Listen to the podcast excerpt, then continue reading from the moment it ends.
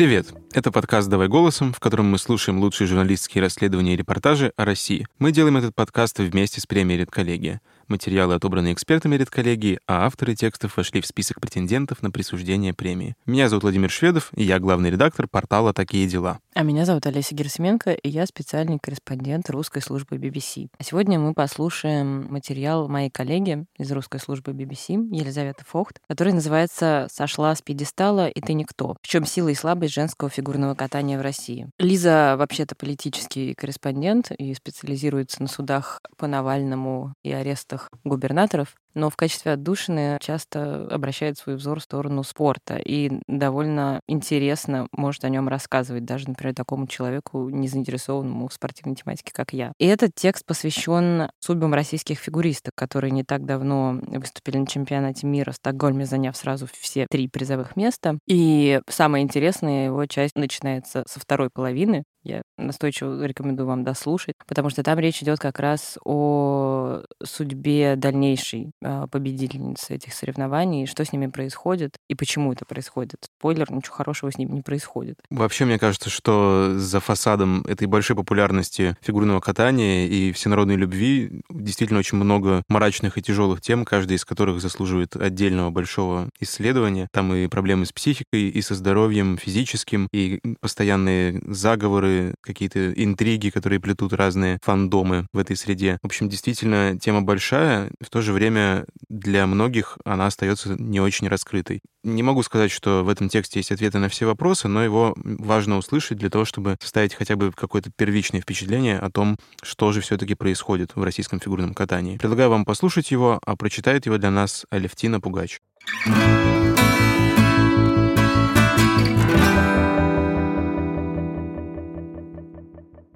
Первый за два года чемпионат мира по фигурному катанию получился для россиян самым успешным за долгое время. Спортсмены, выступавшие под флагом Федерации фигурного катания на коньках, выиграли золото в трех из четырех видов — женской одиночке, танцах на льду и парном катании. Успешнее всего выступили фигуристки. Впервые в истории российские девушки заняли весь пьедестал. Триумфу предшествовал год разборок и скандалов между спортсменками и двумя тренерскими группами, Этери Тутберидзе и двукратного олимпийского чемпиона Евгения Плющенко. Кроме того, успехи спортсменок заставили многих вновь вспомнить и о другой проблеме. Из-за слишком высокой сложности элементов карьеры многих фигуристок обрываются еще в 20 лет. Закончившийся сезон 2020-2021 года был сверхуспешным для россиян из разных видов фигурного катания, но основное внимание, не в последнюю очередь благодаря скандалам, было приковано к женской одиночке, в которой в последние годы Россия безальтернативно доминирует над остальными странами. Год прошел под знаком противостояния двух тренерских штабов. Первый возглавляет Этери Тутберидзе, она самый титулованный российский тренер последних лет, которая привела к медалям Юлию Лепницкую, Евгению Медведеву, Алину Загитову и теперь уже новую чемпионку мира Анну Щербакову. По другую сторону баррикад оказалась школа Ангелы Плющенко. Ее возглавил Евгений Плющенко, еще недавно сам выступавший на льду. Во время летнего перерыва от Тутберидзе к ангелам неожиданно ушли две спортсменки — Александра Трусова и Алена Косторная, чемпионка Европы и самая успешная фигуристка прошлого сезона. Вместе с ними «Хрустальный» покинул и один из тренеров — Сергей Розанов. Серьезных достижений на тренерском поприще у Плющенко нет, поэтому решение фигуристок многих удивило. Расставание спортсменок с Тутберидзе напоминало главный скандал последних лет. Уход из этой же группы двукратной чемпионки мира Евгении Медведевой, которая решила уехать в Канаду после обидной серебряной медали на Олимпиаде 2018. Тогда ее обошла едва начавшая взрослую карьеру 15-летняя Алина Загитова. Фанаты тогда восприняли уход Медведевой как предательство по отношению к Тутберидзе. Война поклонников двух фигуристок продолжается до сих пор. Подход Плющенко заметно отличается от принятого в российском фигурном катании. Он объявил, что поселит звезд группы в специальных коттеджах прямо рядом с катком. Кроме того, тренер активно занялся поиском рекламных контрактов для своих учениц. Сама Тутберидзе объяснила, что главная причина уходов — неспособность конкурирующих девушек ужиться на одном льду, особенно после больших побед. Среди победительниц чемпионата мира две воспитанницы Тутберидзе, хотя бронзовую медалистку Александру Трусову к чемпионату мира готовил Плющенко. Елизавету Туктамышеву подготовил Алексей Мишин, когда-то тренировавший самого Плющенко. Скандал разгорелся с новой силой, когда Евгения Медведева спустя два года после ухода решила вернуться к Тутберидзе. Той же дорогой пошла и Алена Косторная. После провального сезона, травмы и непопадания на чемпионат мира фигуристка попросилась обратно в «Хрустальный». Ее взяли, но с испытательным сроком. Покаянное интервью чемпионки Европы показывали в прайм-тайме Первого канала. Там главная звезда прошлого сезона рассказывала, что после провальных выступлений решила идти извиняться, усмирять гордыню и просить прощения. Извиняться на всю страну ее призывала и легендарная тренер Татьяна Тарасова. Переходы привели к открытой пикировке команд Плющенко и Тутберидзе. Хореограф «Хрустального» Алексей Железняков вызвал олимпийского чемпиона на дуэль и пообещал заткнуть ему рот. Директор школы «Самбо-70» на этой неделе назвал полной дурой жену Плющенко Яну Рудковскую, которая тоже регулярно высказывается о фигурном катании. Тутберидзе и ее помощники через Инстаграм обвинили Плющенко в попытке купить готовых спортсменок и даже переманить в ангелов Алину Загитову. Вас на данный момент тренером никак нельзя назвать. Вы не воспитали и не научили ни одного спортсмена ничему, говорилось в обращении команды Тутберидзе. Ведь всем известно, что Тим Тутберид заберет только готовых детей с тройными прыжками, чтобы излишне не париться. В переманивании вам, конечно, равных нет, отреагировал Плющенко. Трусова, двукратная чемпионка мира среди юниоров, ушла от воспитавшей ее Тутберидзе после череды третьих мест на взрослых соревнованиях. Спрогрессировать ей пока не удалось. Плющенко привел ее лишь к бронзе на чемпионате мира. Гнев публики обрушился и на самих фигуристок-беглянок. Некоторые болельщики фанатично пишут негативные комментарии и к новостям о восьмилетнем сыне Плющенко Александре, также известном как Гном Гномыч. Родители активно готовят его к спортивной карьере. У других вызывают вопросы и методы Тутберидзе. На днях олимпийская чемпионка в танцах на льду Екатерина Боброва заявила, что тренер способна унижать человека ради его блага. За Тутберидзе вступился олимпийский чемпион Алексей Ягудин, который предположил, что Боброва либо сошла с ума, либо ей приснился страшный сон. Журналистка Sports.ru, автор телеграм-канала о фигурном катании Полина Крутихина, объясняет. Переходы вызывают такой резонанс, потому что у многих болельщиков есть нездоровое восприятие тренера как родителя, а уход от него как предательство и семейную трагедию, хотя это абсолютно естественное явление. Уходы к Плющенко, по словам Крутихиной, спровоцировали скандалы еще и потому, что в России не привыкли к тому, что кто-то строит каток, коттеджи для спортсменов и снимает фигуристкам люксы в гостинице после локальных успехов. У Тутберидзе совершенно иная философия. Сошел с пьедестала — ты никто. Пробиться на чемпионат мира этого года смогли три спортсменки. 16-летние Анна Щербакова и Александра Трусова и 24-летняя Елизавета Туктамышева. Щербакова и Трусова — главные звезды мирового фигурного катания, которые подняли его на новый уровень, когда первыми стабильно запрыгали прыжки в четыре оборота. Четверные прыжки, или, как их называют, квады, долгие годы были уделом мужчин-одиночников. Ситуация изменилась несколько лет назад, когда Трусова и Щербакова начали выступать на юниорском уровне. На двоих они установили с десяток рекордов, касающихся сложных прыжков и каскадов. Четверные прыжки приносят намного больше баллов, чем тройные. Из-за этого фигуристок, которые чисто исполнили их в программе, почти невозможно обогнать даже при высокой оценке за компоненты, которые судьи оценивают музыкальность и красоту скольжения. Сейчас квады стабильно исполняют только фигуристки из России.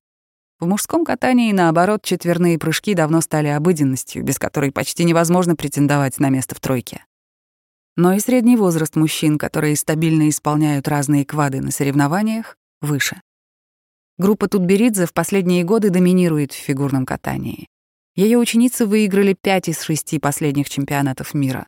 Единственная осечка случилась в 2018 году, когда 22-летняя канадка Кейтлин Осмонд победила после провала Загитовой в произвольной программе. Такая же картина и на юниорских чемпионатах. Подъем женской одиночки за последние годы произошел только в России, рассказывает Крутихина. Когда саму Тутберидзе на одном из интервью спросили, с чем связан такой подъем, она ответила, просто я вернулась в Москву.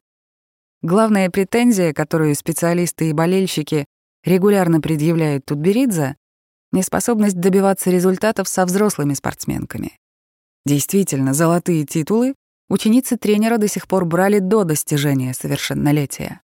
С первыми проблемами уже начинает сталкиваться Щербакова, лидер «Хрустального», которая в Стокгольме выиграла золото. Сразу по окончании чемпионата ей исполнилось 17 лет. Для фигуристки сезон получился непростым. Она перенесла тяжелую пневмонию, а на чемпионате России, который она выиграла в третий раз подряд, выступала с высокой температурой.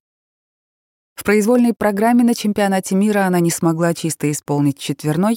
В череде успехов Тутберидзе это первый раз, когда ее ученица победила на чемпионате мира с помарками. 16-летняя Трусова, которую называют русской ракетой, и вовсе завалила короткую программу. После первого дня соревнований она занимала 12 место. Завоевать бронзу ей помогли аж пять четверных в произвольной программе.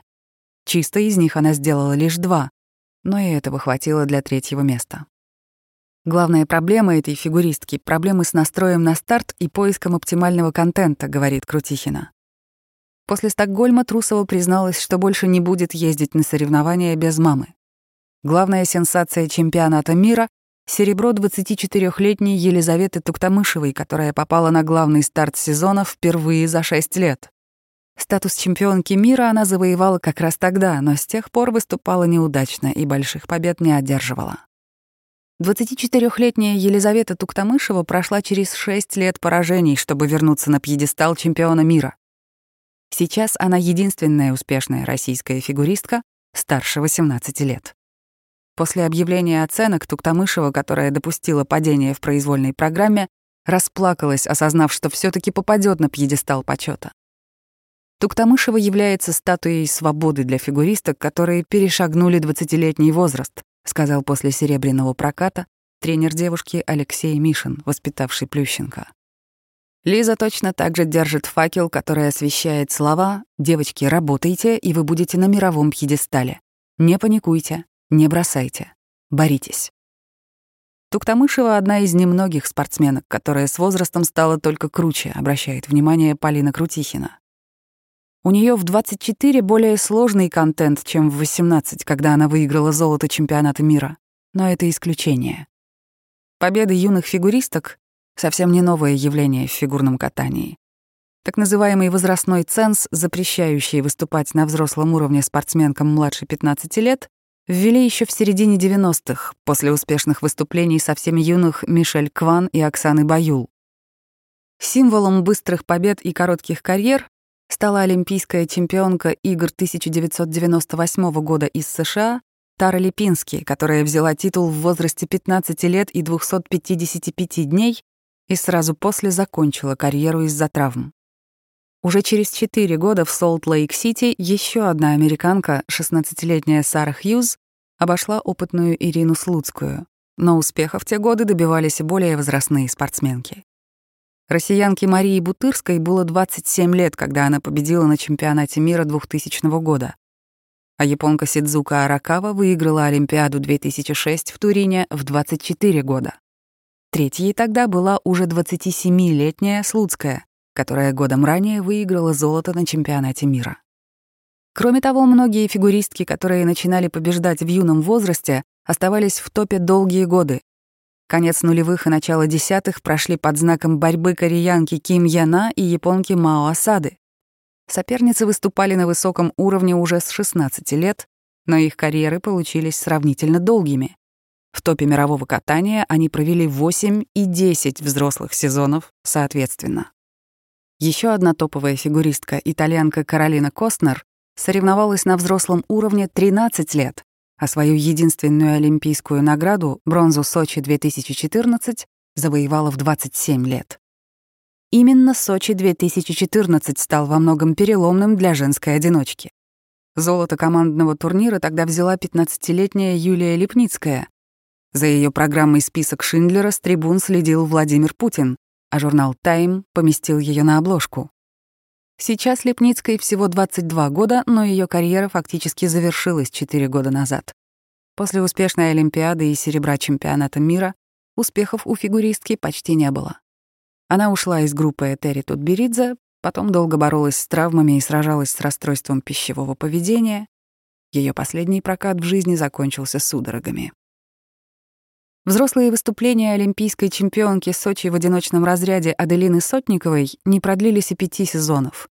После победы в Сочи в возрасте 17 лет фигуристка ни разу не выступала на чемпионате мира, пропустила год и фактически так и не вернулась на лед после шестого места на чемпионате России в сезоне 2015-2016 годов. Официально о завершении карьеры Сотникова объявила только в 2020 году. К тому моменту она давно появлялась на катке только в шоу. Звезда Евгении Медведевой зажглась в 16 лет. Свои дебютные чемпионаты мира и Европы она выиграла в первый же взрослый сезон в 2016 году. В 17 лет она подтвердила титулы, но уже на следующий год проиграла главный турнир жизни — Олимпиаду в Корее 15-летней Алине Загитовой. После ухода от Тутберидзе ей удалось завоевать лишь бронзу чемпионата мира 2019 года. Последние полтора года 21-летняя Медведева фактически не выступала. После возвращения в Россию спортсменка залечивает травму спины и последствия расстройства пищевого поведения. Но и ее главная соперница Загитова провела в топе всего два сезона. В дебютной победила на Олимпиаде, во второй — на чемпионате мира 2019. Через полгода спортсменка, тогда 17-летняя, приостановила карьеру и сейчас катается только в шоу. Очень жаль, что жизнь спортсмена сегодня, жизнь фигуристки, измеряется тремя программами, комментировала тогда Тарасова. Шансов выступить на играх в 2022 году в Пекине ни у Медведевой, ни у Загитовой практически нет. Причина коротких карьер российских девушек во многом кроется в возросшей сложности программ. Стабильно прыгать четверные прыжки пока не удалось никому из фигуристок старше 17 лет. Единственный дорогой с точки зрения баллов прыжок, который способны исполнять фигуристки постарше, это тройной аксель. Именно он привел к серебру чемпионата мира Туктамышеву, а в прошлом году принес титулы Косторной. Ухудшение результатов большинство специалистов связывают с так называемым оформлением, то есть изменением фигуры растущих спортсменок. Взрослое тело неизбежно приводит к увеличению веса и изменению центра тяжести. Это, в свою очередь, ухудшает качество прыжков. Кроме того, из-за травмоопасности сложных прыжков многие спортсменки подходят к 17 годам с большими проблемами со здоровьем. Сама Тутберидзе формулировала происходящее так. Когда девочки взрослеют, организм начинает готовиться к материнству, начинает замедляться, беречь себя. Трусова и Щербакова этой весной исполняется как раз 17 лет. Гарантировать, что в следующем сезоне они сохранят четверные, невозможно. Но и списывать со счетов чемпионку мира нельзя. В последние годы именно Щербакова была самой стабильной среди всех соперниц. Косторной тройной аксель удавался тоже лишь до 17 лет, которые исполнились ей прошлым летом. В этом сезоне она не исполнила его ни разу. При этом к осени на взрослый уровень выйдут уже новые спортсменки Тутберидзе — Камила Валиева, Майя Хромых и Дарья Усачева. Сейчас этим девушкам всего 14 лет. Валиева, чемпионка мира среди юниоров, на Кубке Первого канала получила оценки выше мирового рекорда. Фигуристка уже владеет двумя видами четверных прыжков и вдобавок тройным акселем. Квада исполняет и хромых, а Усачева собирается разучивать их к новому сезону. Наиболее вероятно, что в самой хорошей форме к играм будут, как обычно, те, кому исполнится 15 — Усачева и Валиева. Подтверждает Крутихина, Косторная может претендовать на Олимпиаду, если вернет тройной аксель. Юную Камилу Валееву, чемпионку мира среди юниоров, не без оснований считают одной из главных претенденток на золото Пекина 2022 года. Хотя на взрослых международных турнирах она еще не выступала, но на последнем чемпионате России финишировала второй, сразу за Щербаковой. Как обращает внимание журналистка, российским спортсменкам сложнее даже не выиграть Олимпиаду, а отобраться туда. Поэтому многое определит стрессоустойчивость на чемпионате России 2022 года. Это отборочный старт на игры. Подход Тутберидзе, вопреки десяткам медалей, за последние годы критиковали многие тренеры и спортсмены. Олимпийская чемпионка Баю, комментируя детские четверные прыжки, предположила, что к 35 годам таким спортсменкам понадобятся новые бедра. Об этом же говорил и Рафаэль Арутюнян, тренер трехкратного чемпиона мира из США Нейтана Чена. «Я хочу посмотреть, что будет с этими девушками», — говорил он об успехах Трусовой и Щербаковой. Будут ли они делать свои прыжки в возрасте 18 или 19 лет? Они выполняют эти прыжки с телами, которые еще не развелись, с костями, которые все еще растут. Какими они будут в 40 лет? Будут ли им нужны новые бедра после всех этих прыжков? Сама тут Беридзе с критикой в свой адрес не соглашалась. Это процесс эволюции, а не процесс омоложения. Фигурное катание не молодеет, а эволюционирует, говорила она в 2018 году, напоминая об успехах Липински и других спортсменок. К следующей Олимпиаде тренерский штаб Тутберидзе готовит целую россыпь спортсменок. На чемпионате России им придется сражаться за три квоты, которые есть у страны.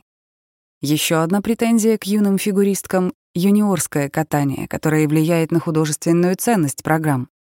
Вот как о бронзовом прокате Трусовой с пятью четверными высказался комментатор Юэроспорт Андрей Журанков. «Вы же просто берете и гробите наш вид спорта. Это уже не фигурное катание, а фигурное прыгание. Вот какое у меня к этому отношение».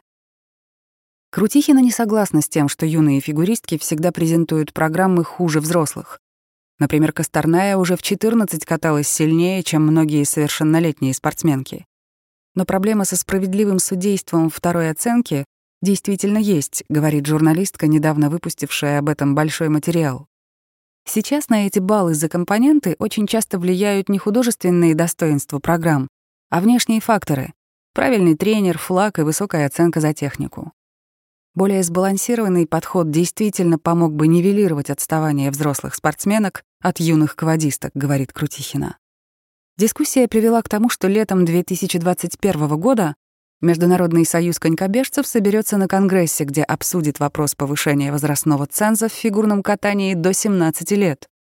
С предложением выступила Федерация Норвегии, которая предположила, что ранние выступления становятся причиной коротких карьер для фигуристов. Если это решение примут, то новые правила вступят в силу уже после Пекина 2022. Введение лимита может серьезно сказаться на судьбе начинающих фигуристок, которые только делают первые шаги на льду. Татьяна Тарасова назвала предложение смехотворным, обратив внимание, что сейчас у Норвегии нет ни одного успешного фигуриста. Но с идеей, в числе прочих, согласилась Аделина Сотникова, побеждавшая в 17 лет. Это позволит фигуристкам продлить карьеру. Не будет такого, что в 15-16 лет девочка мелькнула, выиграла Олимпиаду и сразу закончила, объяснила спортсменка в своей колонке, добавив, что в погоне за сложностью некоторые тренеры убивают детей. Спортсменка-долгожительница Елизавета Туктамышева, наоборот, высказалась против. «Нет смысла вводить возрастной ценз. Мы остановим прогресс. С ее мнением согласна и Российская Федерация фигурного катания на коньках, которая пообещала голосовать против введения новых правил.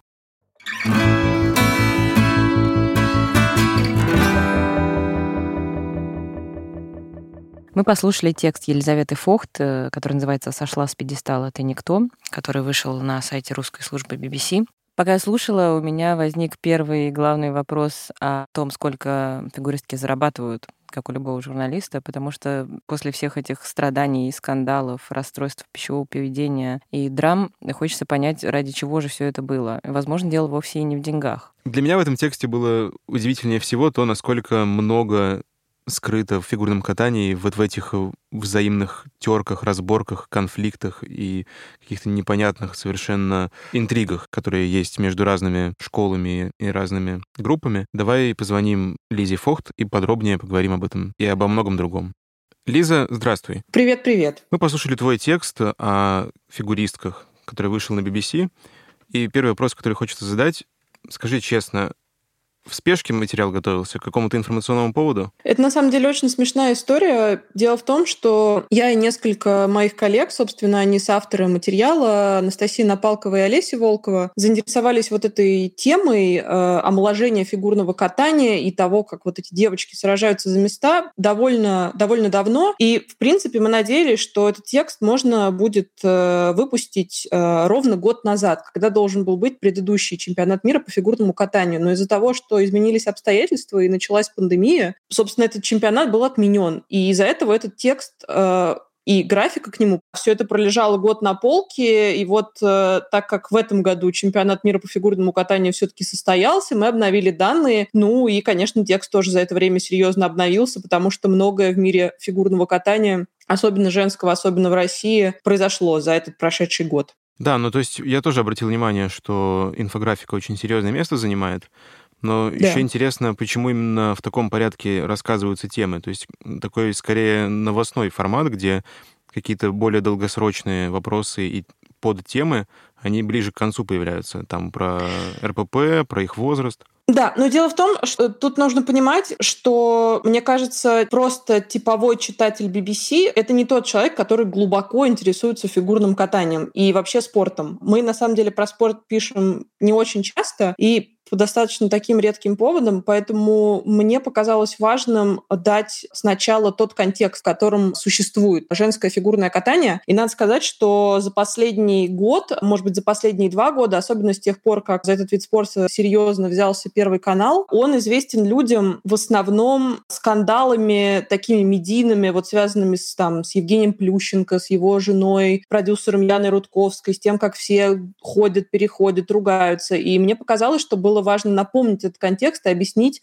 собственно, в какой атмосфере, в какой обстановке живут эти юные девушки, а потом уже от таких более новостных вещей перейти к э, более глубокому объяснению, собственно, о том, как они живут, в чем есть проблема, почему многие считают этой проблемой, почему кто-то не считает этой проблемой, почему кто-то считает, что фигурное катание, особенно в России, превратилось в эксплуатацию детей, а другие считают, что, ну, это спорт, сошла с пьедестала, да, ты никто, как гласит заголовок. Да, я как раз как типичный читатель BBC ничего про это не знала, и мне интересно было почитать, особенно вторую часть. И у меня есть несколько тупых вопросов, как у типичного Давай. читателя BBC. Вот вот эта штука с тем, что во многом соревнования превратились в состязание того, кто больше четыре раза через себя перекрутится, да, перекувырнется, или как да. это сказать, прыгнет четыре раза вокруг себя. Вот, а она да. когда началась и в связи с чем связана? То есть ты там, ну, понятно довольно это объясняешь, что из-за этого страдает и оценка за артистизм, и за всякую хореографию и прочую.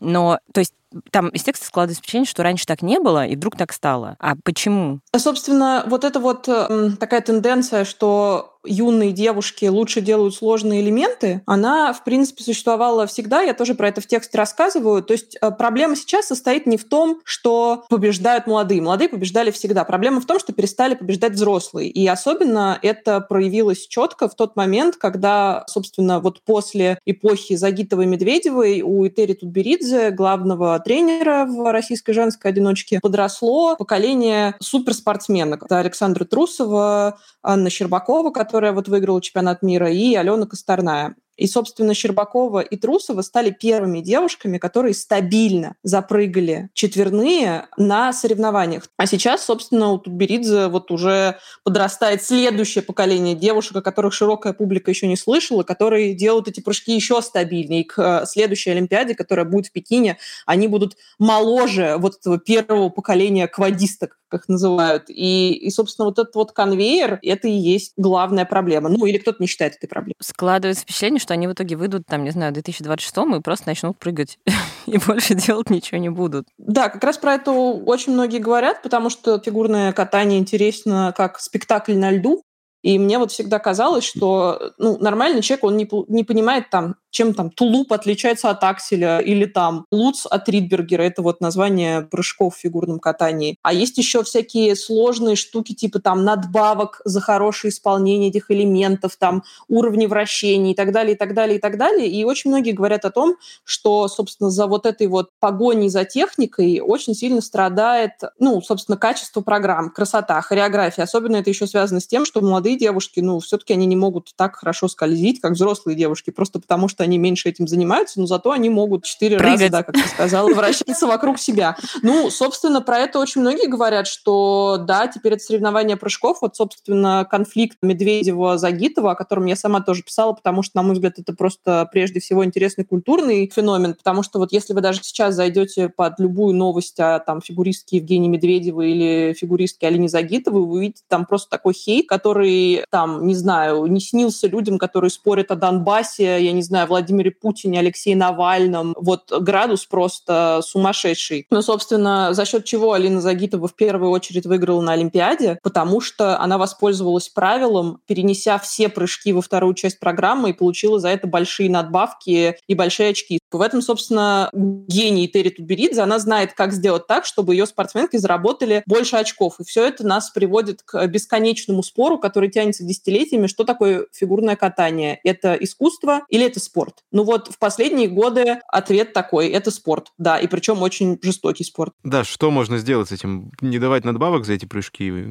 Как вообще в сообществе на это смотрят? Собственно, сейчас обсуждается в спортивном сообществе повышение возрастного ценза. Вот сейчас роковая как бы цифра — это 27, в фигурном катании это на 10 лет раньше, это 17 лет. Собственно, и Загитова, и Медведева, и многие до них, там, Аделина Сотникова, это олимпийская чемпионка Сочи, которую я уверена, что никто уже, да, наверное, даже массово не помнит. Или там Юлия Лепницкая, которую могут, э, наверное, помнить получше. В общем, в 17 лет они достигают какого-то своего предела, видимо, начинают травмироваться и начинают уступать вот молодым девушкам. Собственно, из-за этого некоторые спортивные чиновники, в том числе из э, мировой федерации, там, фигурного катания, они хотят ввести ценз, чтобы до 17 лет девушки не могли выступать на взрослых соревнованиях. То есть хотите крутить свои сальтухи и, и квады на юниорских соревнованиях, пожалуйста. А на Олимпийских играх, на чемпионатах мира, на чемпионатах Европы мы будем смотреть на так называемое зрелое женское катание. Это такой мем в фигурно-катательной тусовке. Но есть очень разные мнения на этот счет. Вот та же Аделина Сотникова, например, которая как раз тоже еще до совершеннолетия выиграла Олимпиаду, она вдруг неожиданно начала говорить, что да, нужно ввести ценз. Хотя она свой первый чемпионат России выиграла в 12 лет. В 12 лет. То есть это просто еще да, совсем... я помню, я не... много говорили, что это слишком рано было такое. Ну, я, я вот помню, что я делала в 12 лет, и могу сказать, что я точно не выигрывала чемпионаты ни почему.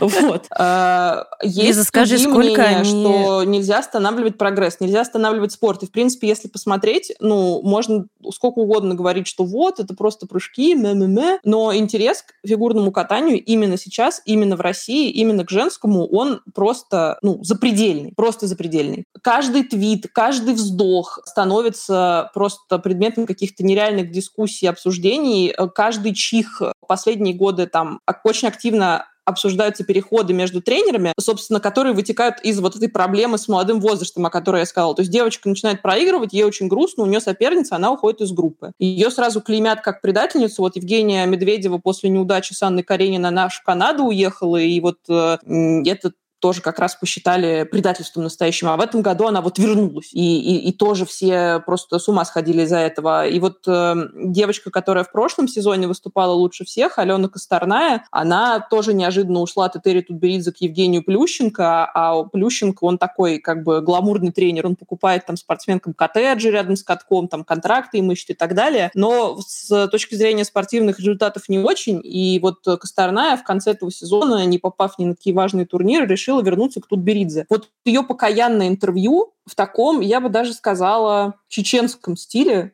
мы вот на BBC недавно писали текст как раз вот про эти публичные извинения, которые называются в антропологии ритуалами вины и позора. Вот ритуал вины и позора Алена Косторная, там 17-летняя фигуристка, прошла реально в прайм-тайме Первого канала. Скажи, пожалуйста, почему вообще в тексте так много уделено внимания этим конфликтам, переходам, Плющенко, тут Беридзе? То есть вроде бы это действительно уже очень много обсуждалось, но я так понимаю, без знания об этих э, срачах просто невозможно понять само явление фигурного в нашей стране, да? Ну, потому что, да, потому что без этого срача, собственно, как ты искал, невозможно понять само явление, потому что, ну вот просто э, представь себе, вот реально там один футболист переходит из одной команды в другую команду, ну ок, да, так бывает. Ну, есть какая-то дискуссия, но не настолько, да. Почему такие фандомы у них э, жесткие? Почему действительно очень много? Я тоже натыкался в Инстаграме на эти войны просто настоящие, где непрерывно поливают дерьмом друг друга. Для меня это загадка, с чем это связано, почему так? Для меня, если честно, это тоже загадка, которую я до конца не разгадала. Ну, особенно, если честно, меня это просто пугает и ужасает, потому что ты в какой-то момент просто останавливаешься и говоришь, так, стоп, мы вот сейчас, в том числе мы с вами, говорим о девочках 16-17 лет причем которые, да, всю свою жизнь э, провели на катке, ничего кроме катка не видели, и, в общем-то, я думаю, что эмоциональный интеллект у них, ну, такое очень видно, например, вот по той же Александре Трусовой, которой вот тоже будет 17 лет, она бронзовую медаль э, завоевала вот на чемпионате мира в Стокгольме. Она после соревнований сказала, что она больше ни на один турнир не поедет без своей мамы. То есть это дети.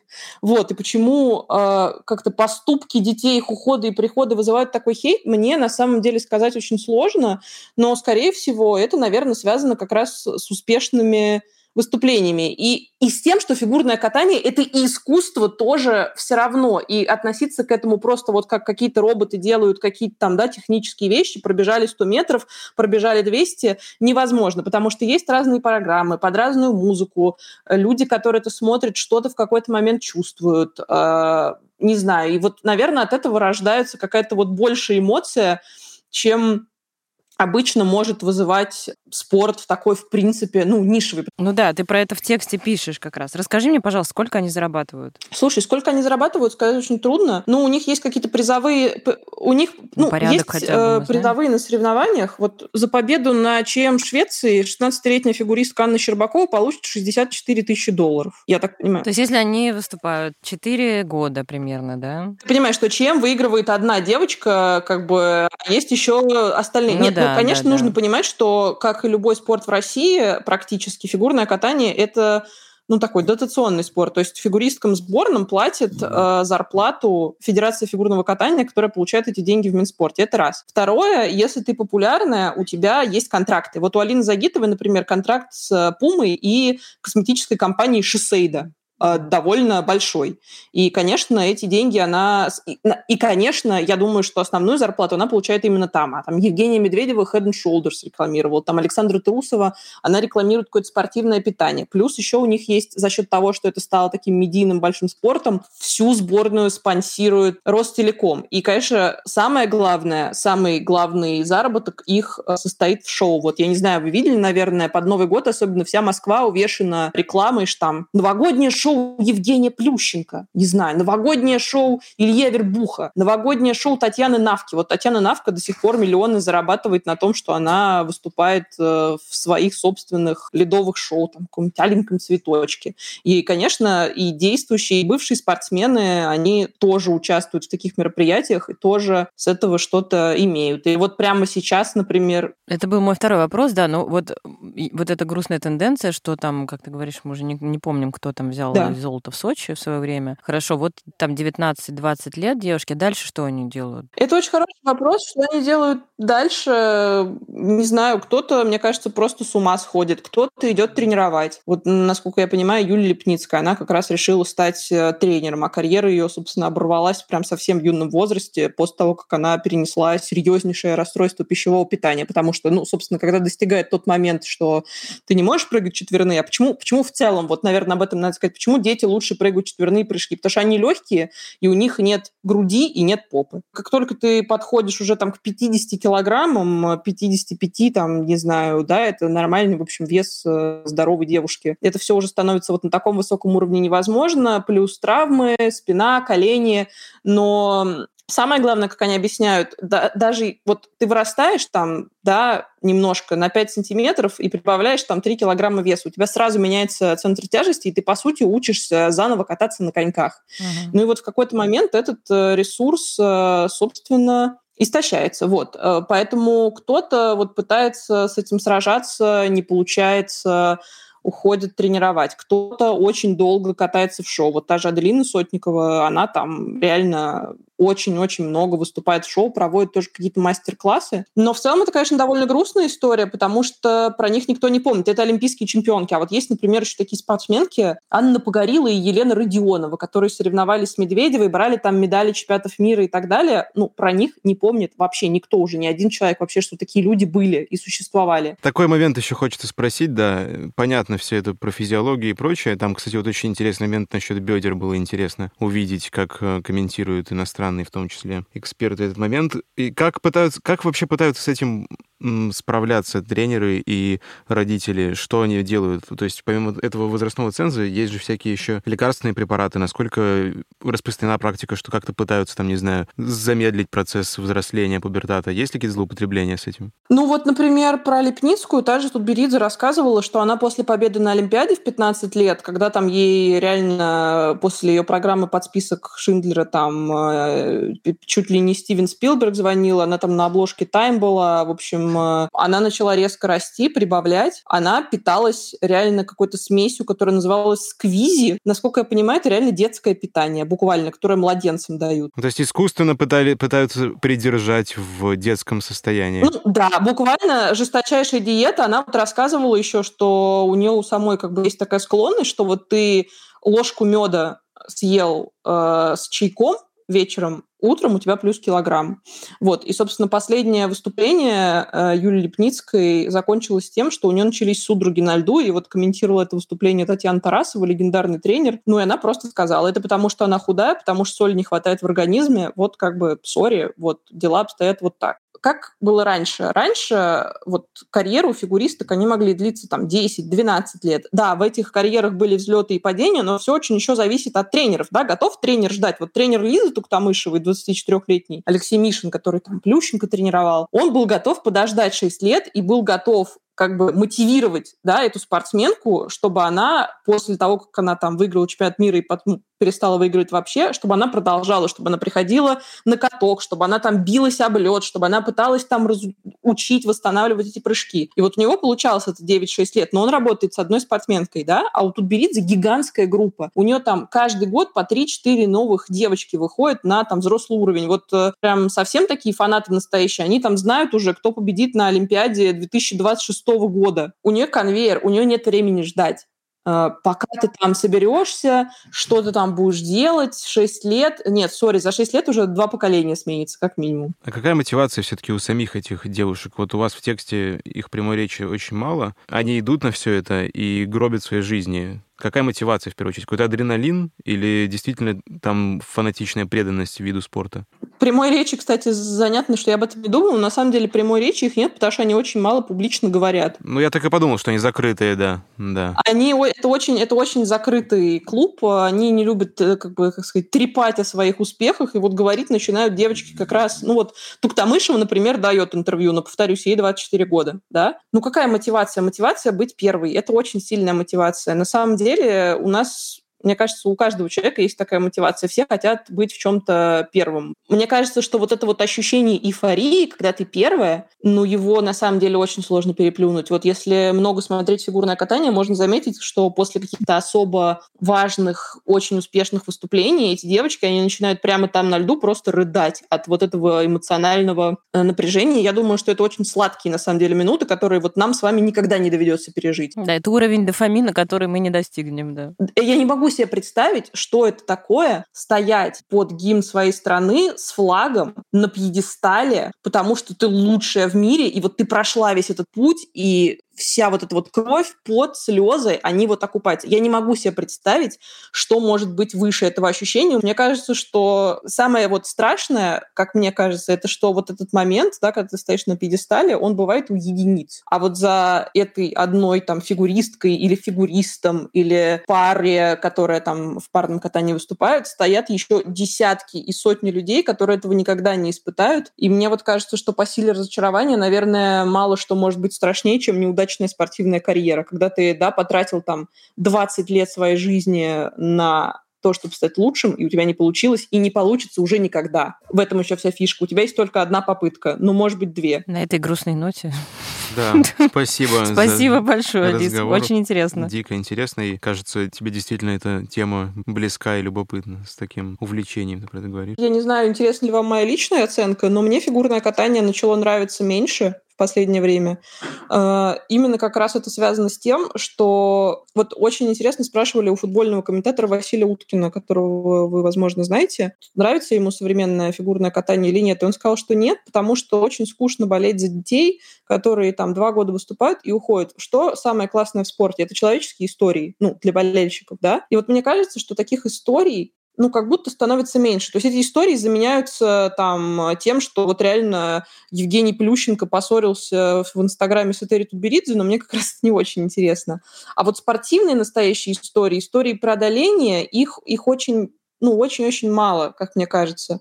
А история, ну, родилась в нужный год, э, подошла к Олимпиаде в 15 лет, а не в 16, э, и тебе повезло, и потом через два года тебя уже нет. Мне кажется, это не так интересно. И я, в общем, все-таки надеюсь, что будет найден какой-то баланс, и будет больше спортивных историй. Ну вот они истории расстройств пищевого поведения, ранних э, уходов из спорта и так далее.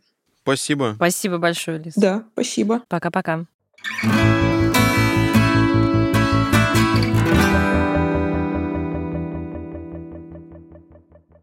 На самом деле мы довольно много говорили с Лизой, но мне кажется, на многие вопросы ответы все еще висят в воздухе, потому что, с одной стороны, фигурное катание очень-очень популярно в России, для меня это отдельно, наверное, удивительно, потому что далеко не каждый вид спорта вызывает такой ажиотаж. И в то же время, как мне кажется, все это превращается в какое-то очень странное удовольствие на большого любителя, потому что если ты хочешь следить за фигурным катанием, тебе мало наслаждаться зрелищем и мало знать, как технически это нужно делать, ты должен должен еще вникать в кучу каких-то странных моментов и факторов, о которых я, как человек, например, который совсем не смотрит фигурное катание, вовсе не, не имел никакого представления. Например, то, что четверной прыжок дает огромное преимущество и перевес, и если ты делаешь несколько таких прыжков, то все остальное можно, в общем, и не стараться. Ну, ты не знаешь, потому что ты не смотришь. На самом деле это стало какой-то такой частью, похоже на шоу-бизнес, э, в том числе благодаря паре Плющенко-Рудковская. И Первому каналу, который все эти танцы на льду бесконечные да. продвигает. Но вот я хотела в целом сказать о текстах про спорт в российской журналистике. Маловато мне вот таких хороших больших лонгридов, в которых бы, например, рассказывалось... Совершенно очевидно, что для человека, который увлекается или фигурным катанием, или там хоккеем на льду, или ну, каким угодно видом спорта, возможно, все эти спортивные драмы и карьеры и истории, они довольно знакомы, ну и как бы уже привычны. Но для более широкого круга читателей, мне кажется, мало таких текстов, которые вот поднимают всю эту проблематику очень интересную, на мой взгляд. В том числе о детях, которых готовят э, в чемпионы на тех или иных соревнованиях. Куча аспектов, которые Лиза вот упоминала, они, мне кажется, недостаточно освещены все-таки, можно было бы, ну, мне кажется, целый цикл сделать из таких тем. Я думаю, здесь проблема в том, что в целом спортивная журналистика в России очень нишевая, и реально качественного продукта в ней совсем немного. Ну, маловато, да. Это был подкаст «Давай голосом». Мы делаем его вместе с премией «Редколлегия». Слушайте нас на всех подкаст-площадках, ставьте 5 звездочек, рассказывайте о нашем подкасте своим друзьям, чтобы больше людей смогли услышать лучшие расследования и репортажи о России. А с вами был Владимир Шведов и Олеся Герасименко. Пока. Пока-пока.